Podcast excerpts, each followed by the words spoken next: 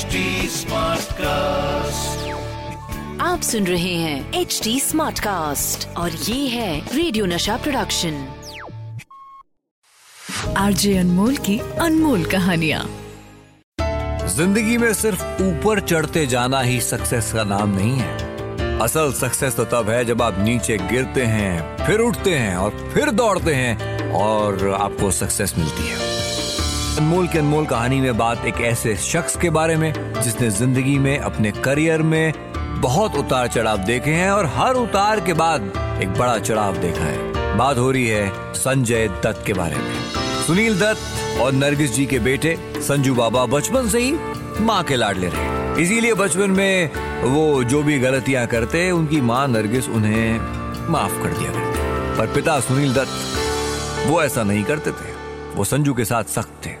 इसीलिए उन्होंने संजय दत्त को पढ़ने के लिए हिमाचल प्रदेश में एक बोर्डिंग स्कूल में भेजा द लॉरेंस स्कूल अब ये सोचकर भेजा गया कि संजू की शरारतें जो हैं वो कुछ कम हो जाएँगी। खैर संजू बाबा अपनी पढ़ाई लिखाई करने के बाद बम्बई अपने माता पिता के आवास वापस आते हैं और उनकी डेब्यू फ़िल्म रॉकी पे काम किया जाता है एंड रॉकी रिलीज़ होती है। हम तुमसे मिले फिर जुदा हो गए। देखो फिर मिल गए। रातों रात संजय दत्त स्टार बन जाते हैं। सिर्फ़ 22 साल की उम्र में इतना ज़्यादा स्टारडम और साथ ही साथ दूसरी तरफ़ नरगिस जी का इंतकाल हो गया है। वो अब संजय के साथ नहीं है। इन सब के बीच में संजय दत्त को लत लग जाती है ड्रग्स की। संजय दिन और रात नशे में रहने लगते हैं। जब संजय के पिता सुनील दत्त को इस बारे में मालूम चला तो उन्होंने संजू बाबा को रिहैब सेंटर भेजा। उनकी ड्रग्स की आदत को छुड़वाया। और उसके बाद संजय दत्त ने एक से बढ़कर एक नाम, सड़क, थानेदार, ऐसी सुपर हिट फ़िल्में की और उनमें उनकी एक्टिंग ही नहीं, उनका जो स्टाइल था, वो भी लोगों को बहुत पसंद आया। सुनील दत्त भी काफ़ी खुश थे। बेटा अब ड्रग्स की आदत से बाहर आ चुका है, करियर में भी अच्छा कर रहा है। पर ऐसे ज़्यादा वक्त नहीं चल पाया, क्योंकि एक शख्स ने संजय दत्त को एक ऐसे शख्स से मिलवाया।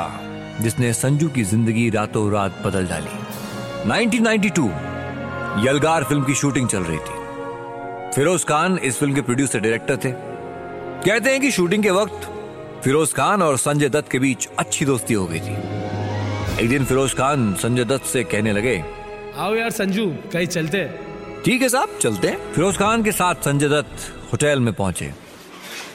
कहते हैं कि वहाँ पे फिरोज खान ने संजय दत्त को एक शख्स से मिलवाया। एक ऐसे शख्स जिसे देखते ही संजय दत्त शौक में हो गए। उस शख्स ने अपना हाथ संजय दत्त की तरफ़ बढ़ाया और कहा हेलो दाऊद। इसी तरह संजय दत्त की मुलाकात हुई दाऊद इब्राहिम से और कहते हैं कि ये सिर्फ़ एक लौती मुलाकात थी संजू बाबा की दाऊद इब्राहिम। आरजे अनमोल की अनमोल कहानियाँ। आप सुन रहे हैं एच डी स्मार्ट कास्ट और ये था रेडियो नशा प्रोडक्शन एच स्मार्ट Smartcast.